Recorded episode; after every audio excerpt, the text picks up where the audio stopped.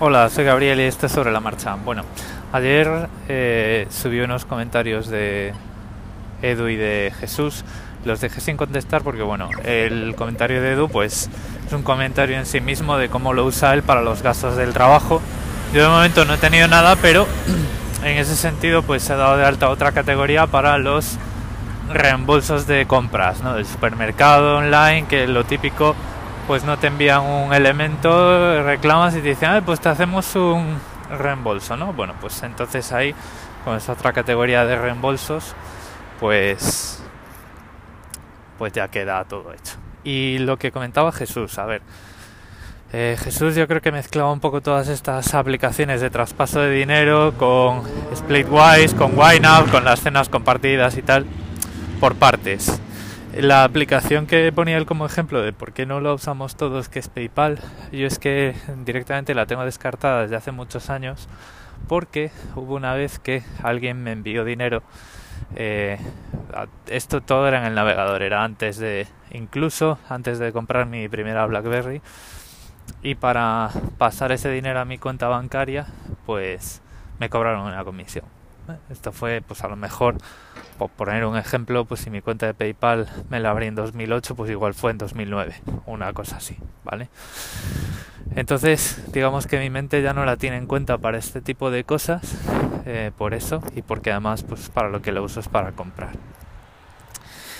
Y luego, bueno, pues a partir de ella cada uno lo que, lo que le convenza más o menos. Aquí en Australia, pues estas aplicaciones cada vez tienen menos sentido porque ya los pagos entre cuentas bancarias eh, son inmediatos y se pueden hacer a números de teléfono o a correos electrónicos y digamos que no es que sea una aplicación sino que el correo electrónico o el número de teléfono ya sustituye al número de cuenta ¿no? entonces a estas aplicaciones tipo Bimit que os contaba pues le quedan dos telediarios eh, mal contados pero volviendo al tema de las cenas compartidas con YNAB no hay ninguno de los problemas que comentas, eh, Jesús.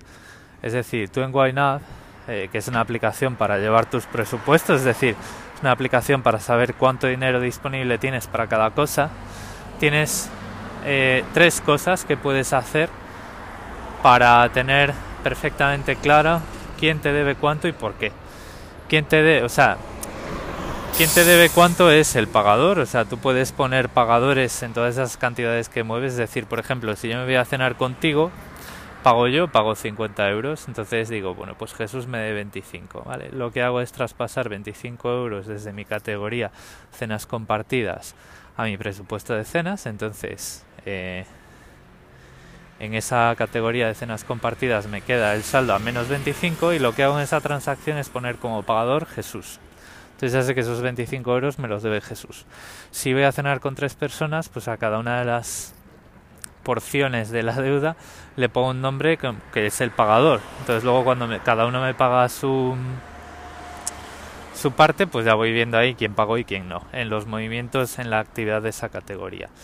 Y luego pues si como dices tú tienes varias cenas al vuelo, que te deben dinero de varias cenas, pues cada una de esas transacciones tiene un campo de texto que se llama memo y que puedes poner ahí las notas. Vale, entonces por ejemplo, pues puedes tener una eh, una categoría de cuentas compartidas a menos 75 euros que pone menos 25 Jesús cena del otro día menos 25 Edu la cena de Navidad y menos 25 Edu la cena del otro día porque fuimos los tres. Vale, entonces pues al final sabes en todo momento quién te debe cuánto y por qué. Y lo bueno que tiene esto de Why es precisamente que dejas de depender de lo que haga la gente. A ti te da igual cómo te vayan a devolver ese dinero.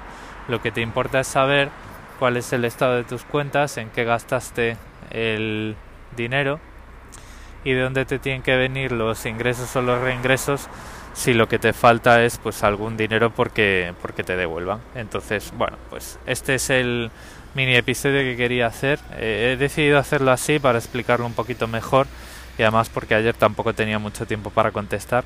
Entonces bueno pues ahí os queda un pequeño episodio extra de de Wine Up. saludo y feliz fin de semana